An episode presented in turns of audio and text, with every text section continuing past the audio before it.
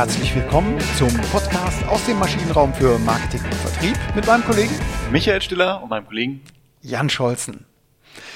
Ja, nachdem wir in der letzten Folge uns um das Thema Pricing ja gekümmert hatten, gab es einige Anfragen, ja, wie macht man denn, wie komme ich denn methodisch sicher zu einem guten Preis? Und ähm, wenn ich nicht nur in die eigene Organisation horchen möchte, sondern vielleicht mich auch um ein paar Kundenurteile oder ein paar Kunden ähm, befragen möchte, welche Methode soll ich denn da wählen? Genau. Und deswegen heißt unsere heutige Folge auch Einfach Pricing von Westendorp. Nochmal, wie heißt der gute Mann?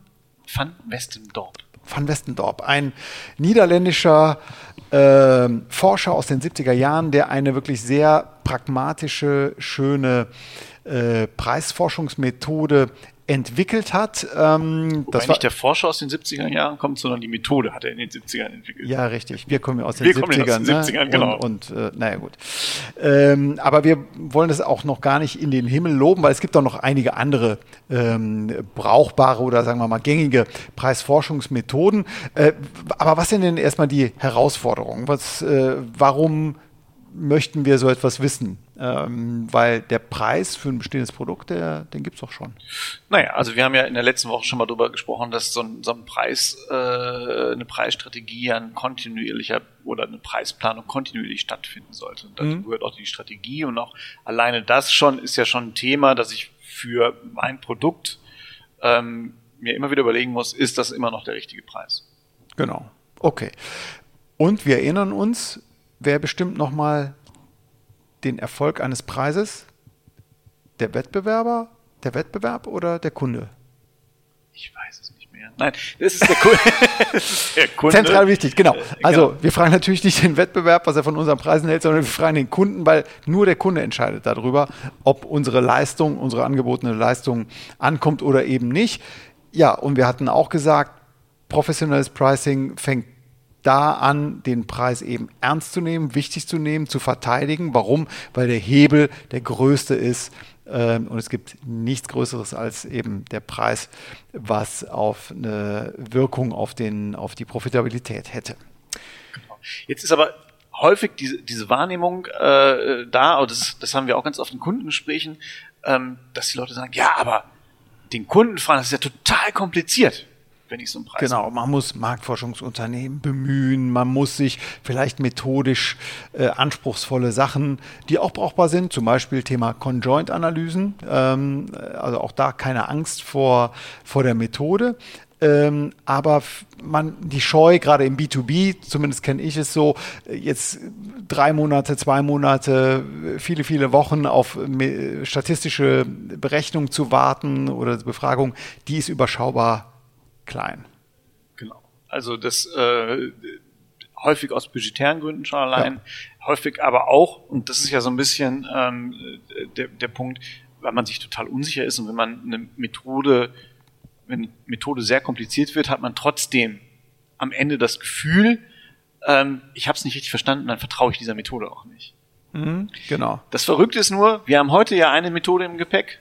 Da sagt, also unsere Kunden sagen jedes Mal, der, das glaube ich nicht, weil es ist so einfach, das kann nicht sein. Aber es ist so. Es ist so. Und da bin ich jemand, der sagt, einfache Forschung ist besser als gar keine Forschung. genau. Und das ähm, bezieht sich auch auf die, auch, auch auf das Pricing und zumindest aus meiner persönlichen Erfahrung aus unterschiedlichsten Branchen, auch aus meiner Zeit vor GE, ähm, habe ich die Van Westendorp Methode angewandt ähm, und nicht nur schätzen gelernt, sondern wirklich auch sehr gute Ergebnisse damit gebracht. Was sich dahinter verbirgt und welche anderen Alternativen es vielleicht auch noch gibt, das wollen wir heute mal so ein bisschen thematisieren. Genau, vielleicht, ordnen wir es generell jetzt erstmal ein. Auch so, ich, ich gehe mal so von der Komplexität, äh, höchste Komplexität ist natürlich ähm, eine Marktbeobachtung. Also ich, ich schaue mir komplett den Markt an, ne, äh, sammle Zeitreihendaten, versuche daraus ähm, ich muss dann natürlich noch andere Effekte äh, wie den Preis rausrechnen. Ich muss mir überlegen, welche anderen Marketingaktivitäten haben da stattgefunden. Wie hat sich der Markt generell entwickelt? Und daraus versuche ich dann wiederum über statistische und mathematische Verfahren eine Preisabsatzfunktion äh, zu ermitteln. Geht, glaub, also mein Bauchgefühl sagt mir, dass das eher auch für, für im B2C-Kontext funktioniert, wo ich vielleicht äh, Handelsdaten habe, genau. wo ich GFK-Daten habe, wo ich einfach ähm, für viele, viele, viele Datenpunkte habe. Da bekomme ich sowas sicherlich. Ne? Da kann ich auch kontrastieren, ob ich mal meine Schokolade, mein Bier ähm, 10 Cent hochsetze oder, oder senke oder einen Euro. Da bekomme ich sicherlich sowas wie ein äh, Gespür zum Marktgespür raus. Das, da bin ich bei dir ich glaube, es ist sowas schon ein sehr gutes Marktgespür, mhm. aber natürlich auch wirklich hochaufwendig, hochkomplex. Äh, ja. Und, und, auch mit vielen Annahmen versehen, muss man ja auch sagen, weil wenn ich alle anderen Effekte äh, ja. neben dem Preis rausrechnen möchte, muss ich ja vorher auch Annahmen treffen, wie groß diese, diese, diese Effekte waren. Ja, beim Bier, also äh, wären die Effekte, wie war das Wetter in der Woche, wie äh, war, waren da Ferien, äh, gab es ein Fußballländerspiel, äh, gab es ein Fußball-Bundesligaspiel, gab es ein Kreisligaspiel. also viele, viele äh, Faktoren.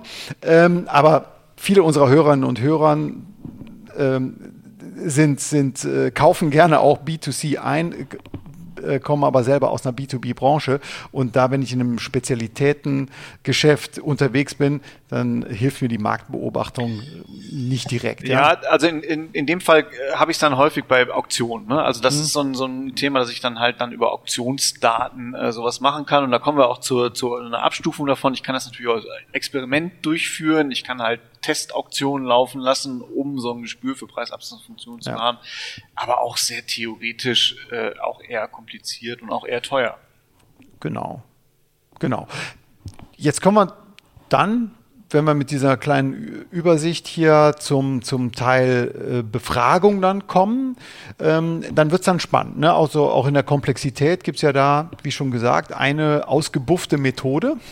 Ja, genau. Also äh, gerade bei den indirekten Befragungen. Mhm schon relativ bekannt, die Conjoint-Analyse. Genau, Conjoint-Analyse indirekt deswegen, weil ich nicht direkt frage, welcher Preis soll es denn sein, lieber Kunde, sondern ich, äh, äh, Conjoint heißt ja nichts anderes als Verbundmessung, also ich äh, zeige das Bündel, das Leistungsbündel, äh, beim Auto ganz, ganz klar, die Marke, der Preis, die Leistung, die Ausstattung, äh, die Anzahl der Räder ist klar, aber vielleicht noch irgendetwas, ähm, ob es ein, ähm, was auch immer, wie viele Sitze es hat.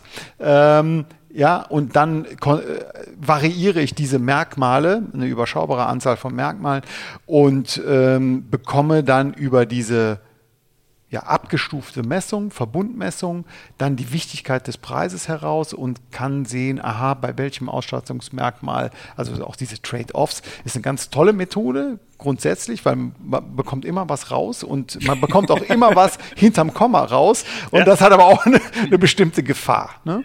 Ja, genau. Also wir haben da sicherlich auch eine Scheingenauigkeit, weil letztendlich ähm, müssen wir die Produkte äh, bei jedem Experiment werden die trotzdem nochmal in ihrer Komplexität reduziert. Mhm. Ich kann nicht alle Facetten in aller Regel betrachten. Ähm, und ich habe den Kunden trotzdem äh, in einer, in einer künstlichen Situation. Genau, es ist eine klassische Marktforschung, äh, Befragungssituation, der kann mir irgendwas erzählen. Gibt es auch Methoden, um das, ähm, um, um diesen zu Bias irgendwie ja. zu, zu verhindern. Ja. Aber trotzdem, also das ist äh, in der Befragungsform schon eine sehr gute Methode, keine Frage. Ich habe auch ein bisschen Literatur dazu gefunden. In etwa, wenn es um Preisforschung geht, um diese Befragung, ein Drittel aller Unternehmen nutzen die Conjoint-Analyse in unterschiedlichsten Formen, ja. ja. Äh, aber ein Drittel, immerhin. Also die ist schon definitiv etabliert. Aber man könnte jetzt sagen, dauert, kostet Geld. Äh, Stichprobenziehung ist auch ein Thema. Das ist der Punkt. Also es gibt da wirklich ganz ausgewürfelt, ob jetzt Choice Base, Adaptive Choice Base oder was weiß ich was. Es gibt da tausend unterschiedliche äh, Weiterentwicklungen dieser Methode, die auch für unterschiedliche Anlässe sicherlich gut geeignet ist. Aber ich brauche eine relativ hohe Befragungszahl, um gute Ergebnisse äh, rauszubekommen. Ja. Und ähm, das Testdesign ist halt auch nicht ohne. Also ne, das Genau, vielleicht nur ein, äh, ohne uns jetzt hier zu verlieren äh, in der Conjoint-Analyse, aber in Abhängigkeit der, der Bandbreite zum Beispiel eines Merkmals, sagen wir mal der Preis.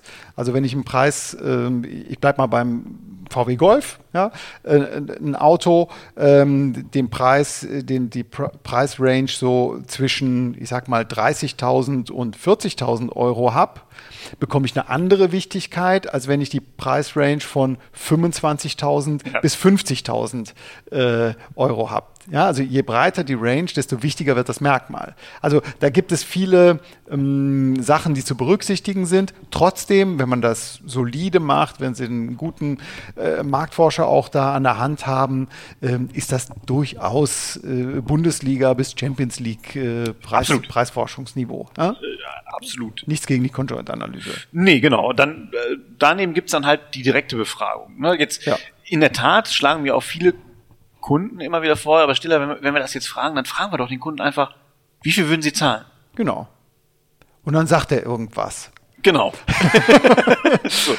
Das ist natürlich sehr direkt, um mal, also bei den indirekten Methoden hatten wir es, aber dann, das ist natürlich dann sehr, sehr direkt. Ne? Es gibt auch eine andere Methode, die sogenannte Gabor-Granger-Methode, die aus meiner Sicht etwas hypothetisch ist. Da sagt man, lieber Kunde, äh, Produkt X kostet 100 Euro, wie hoch ist deine Kaufwahrscheinlichkeit? Ja, und weil wir alles so verkopfte Leute sind, kommt dann, äh, kommen wir dann an, ja, 63 Prozent oder 45 Prozent. Nein, das ist es nicht. Ne? Ja, zumal da man, also wir, wir alle denken ja gar nicht so, sondern wir kaufen wir kaufen oder wir kaufen es nicht. Ne? Also das ist so ein bisschen, wir würden es jetzt kaufen oder wir würden es jetzt nicht kaufen. Da fängt es ja schon mit an, dass es schon extrem schwer ist, seine eigene äh, Handlungswahrscheinlichkeit abzuschätzen. Ja, das sieht man ja, ohne jetzt auf, auf, auf unsere Pandemie äh, zurückzugreifen, aber es, es scheint ja so zu sein, dass viele Leute mit Wahrscheinlichkeiten nicht gut umgehen können. äh, und ich finde es auch äh, klarer und einfacher zu sagen ja oder nein, also schwarz oder weiß und ja kaufe ich oder kaufe ich nicht und ähm, und bei so einer Wahrscheinlichkeitsfrage, die ist aus meiner Sicht zu äh, zu theoretisch, zu hypothetisch, ähm, da wäre wär ich misstrauisch ja. im Ergebnis, was da rauskommt. Absolut. Wollen es noch nicht verschweigen. Es geht natürlich auch, dass man einfach nur interne Experten fragt. Ne? Also auch das ist noch eine, eine, eine Methodik, das kann man auch durchaus als ersten Wurf äh, anwenden, äh, um, um mal so ein erstes Gefühl für, für die Preissetzung zu haben. Genau. Ja, und dann gibt es die Methode, die wir heute so ein bisschen mal aufbohren wollen, das sogenannte Price Sensitivity Meter, PSM, so hat das, glaube ich, genannt, der Kollege van Westendorp in den 70er Jahren und ähm, da hat sich nicht viel geändert an dieser Frage und die, die ähm, ja, dass das Knackige an dieser, an dieser Methode ist, dass es im Grunde genommen nur vier Fragen sind, die man potenziellen Kunden stellt und sie antworten ähm, und geben einem einen, den Preis. Genau, also direkte Methode, auch eine direkte Methode, ja. aber clevere. Äh, clevere direkte Methode. Äh, genau. Ähm, braucht auch nicht so viele Befragte, also man kriegt auch schon mit wenig Befragten ein gutes Ergebnis bei raus. Ja. Und ähm, ich glaube, ich, ich würde hier für, für größere Verwerfungen sorgen, wenn ich jetzt nicht dir das Vorstellen dieser Preisfragen überlassen Das hast du ja fein hier aus dem Staub gemacht. Ne? also es geht hierbei bei dieser Van Westendorp-Methode, äh, die wir Ihnen gerne mal ans, ans Herz legen, geht es um vier Kurven am Ende des Tages und diese vier Kurven, die das Ergebnis der, der äh, kumulierten Auswertung von vier Fragen sind, die finden Sie auf unserer Website ne, unter maschinenraum-podcast.de, weil ein Bild sagt mehr als tausend Worte.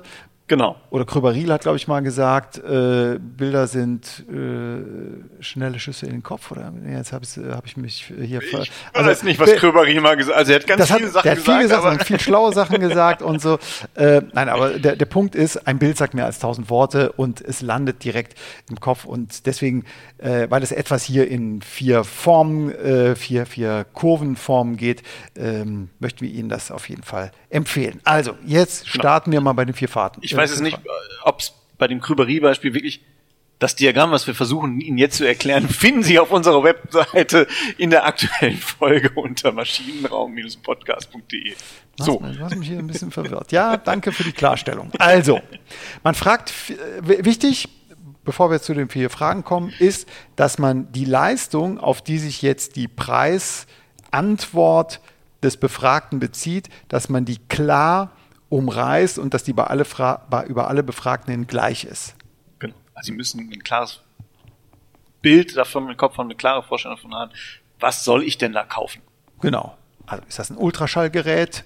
Wie viele Sonden sind da dran? Oder ist das äh, eine Druckmaschine? Ist das ein Vertrag für die für die ähm, ein äh, für, für, für, für, die Elektro äh, äh wie sagt man Stromwirtschaft? Ja, ein Stromvertrag. Energiewirtschaft, ein Stromvertrag, Energiewirtschaft, genau.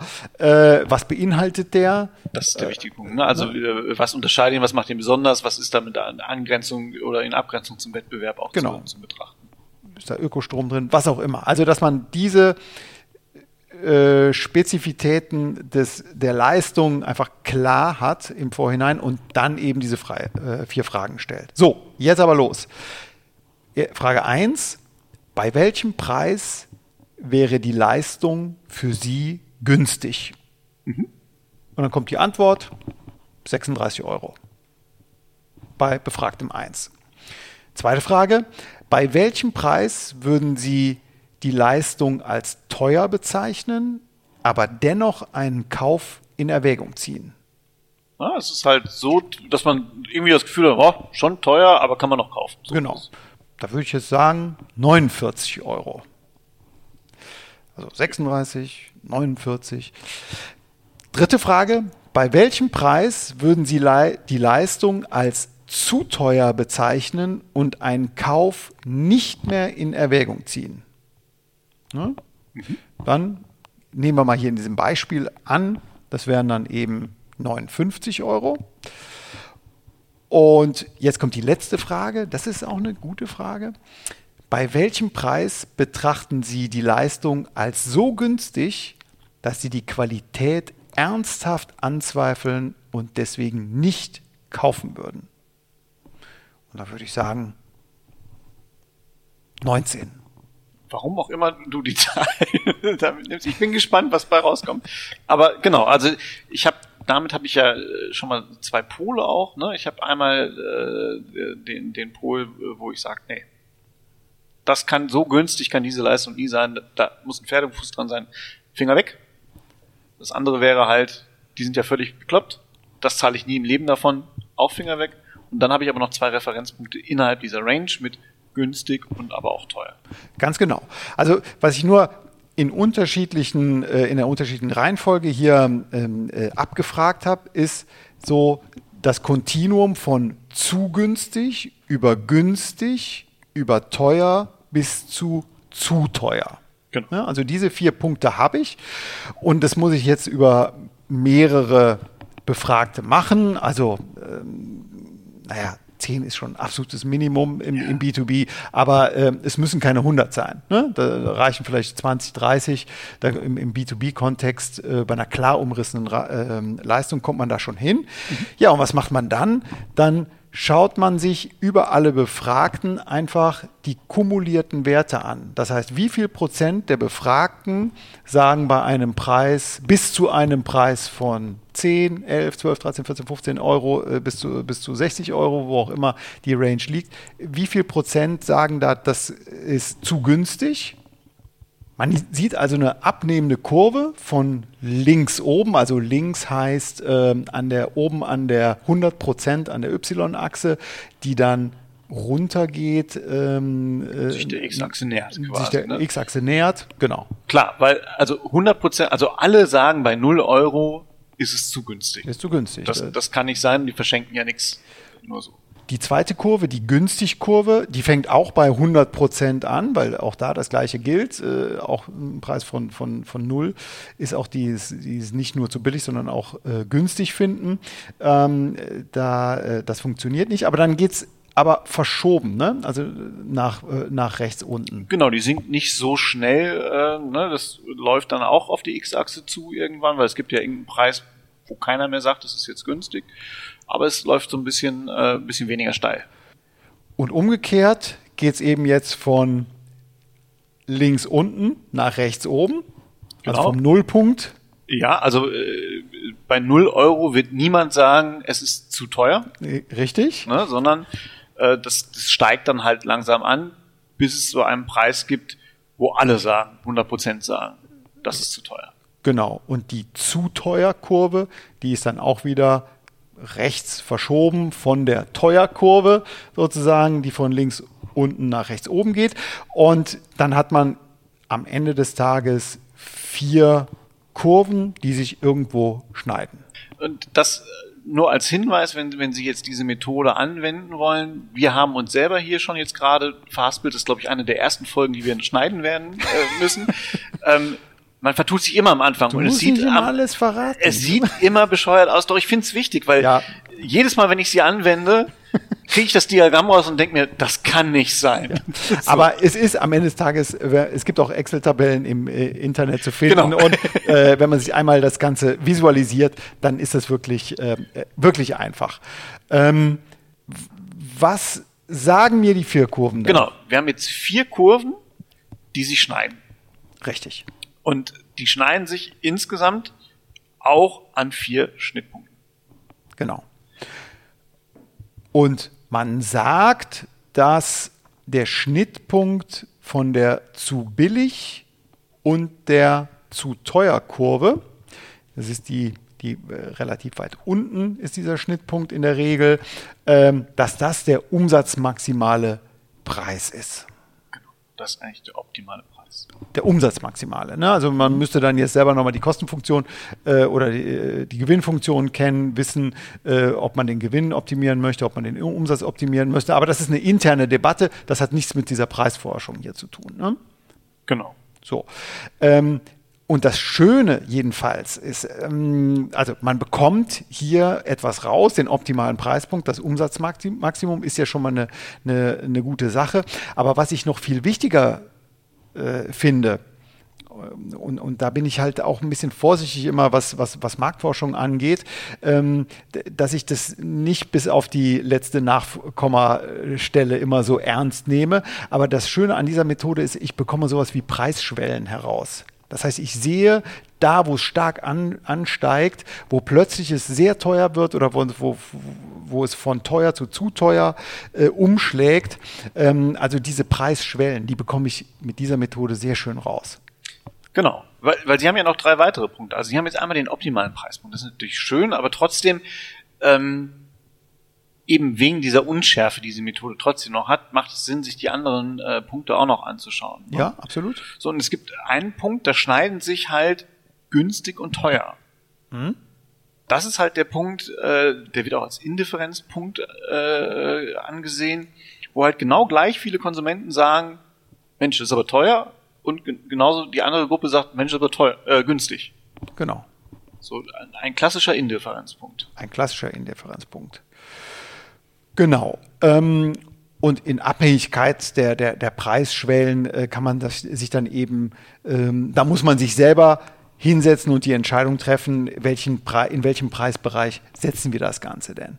Aber die, aus meiner Sicht ist das ein qualitätssicherndes Pricing-Instrument, um weder zu weit äh, draußen zu sein, also weder zu niedrig zu sein, noch zu hoch. Und deswegen ist das ein sehr pragmatischer Ansatz. Ja, das sagt uns auch schon was, wenn wir, wenn wir optimalen Preis und Indifferenzpreis miteinander vergleichen. Je näher die beiden zusammen sind, mhm. desto preissensitiver sind auch die Kunden. Genau. Ne, das, also, weil ja klar ist, dann damit reagieren die, also die, der, der Unterschied zwischen zu günstig und günstig oder zu teuer und teuer ist damit halt relativ gering. Ja. Genau. Und, und das bedeutet für mich auch eine kleine Veränderung des Preises, sorgt für eine große Veränderung in, in, der, in, der, in der Absatzfunktion. Genau. Dann Gut. haben wir noch zwei Punkte. Ja. Ne, das sind so die, das ist so ein bisschen, das gibt so die, die, die Preisspanne, die, die mögliche Preisspanne vor. Das ist halt genau da, wo die teure Kurve, also wo die Kunden sagen teuer, zu billig äh, äh mhm. schneidet. Oder auf der anderen Seite, das wäre halt die, die untere, äh, der untere Rand der Preisspanne, der obere Preisrand der Preisspanne ist halt genau da, wo ähm, die Kurve zu teuer, die Kurve günstig schneidet. So sieht es aus.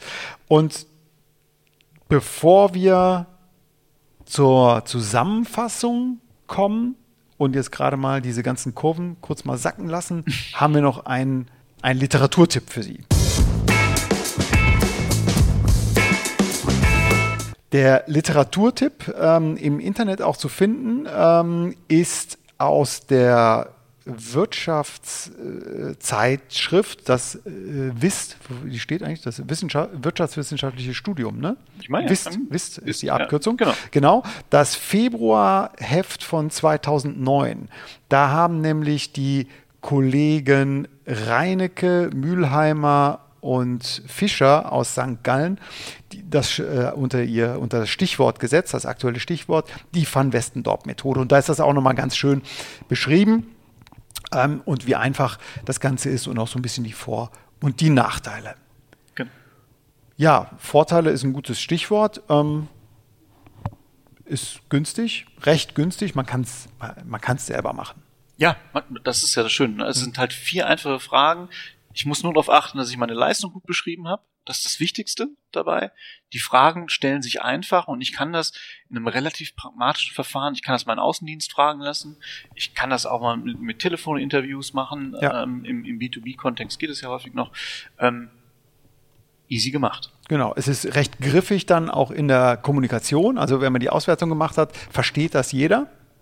Ja, also die, die vier Fragen, wo wir uns jetzt hier ein bisschen verhaspelt haben. Aber die, ähm, das ist recht einfach zu verstehen. Es ist schnell, Preisschwellen werden sichtbar und ähm, äh, es gibt auch, es gibt auch ähm, in der Literatur äh, Quellen, die da sagen, dass man dass es keine Unterlegenheit dieser direkten Methode gegenüber indirekten Methoden gibt. Äh, wir, wir wissen mal, okay, das ist eine schnelle, brauchbare, pragmatische Methode.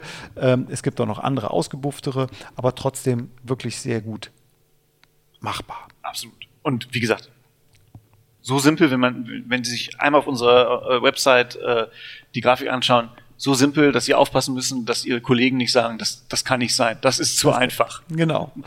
Aber glauben Sie uns, äh, es funktioniert und auch die Durchsetzung funktioniert auch. Vielleicht die Nachteile nochmal ganz kurz. Ähm, die, äh, das, die Produkt, äh, das Produkt, die Leistung hat eben nur einen Freiheitsgrad, nämlich den Preis. Ja. Ne? Die Leistung ist vorher klar beschrieben. Das Schöne ist, man gibt nichts vor, man gibt keine Preisrange vor, sondern äh, das kommt ja direkt vom Kunden. Das ist auch das Schöne daran. Genau. Gut, Konkurrenz wird auch nicht betrachtet, ne? Auch das. Implizit nur. Ne? Implizit, ne? Also der, weil, weil, der Kunde ja trotzdem irgendwie sein, sein Preisurteil wahrscheinlich auch mit, mit Konkurrenzprodukten führt. Gut, dann sind wir, glaube ich, durch für dieses Mal. Einfach Pricing, Van Westendorp Methode. Äh, eine schöne Methode mit äh, hohem äh, Pragmatismus äh, anzuwenden.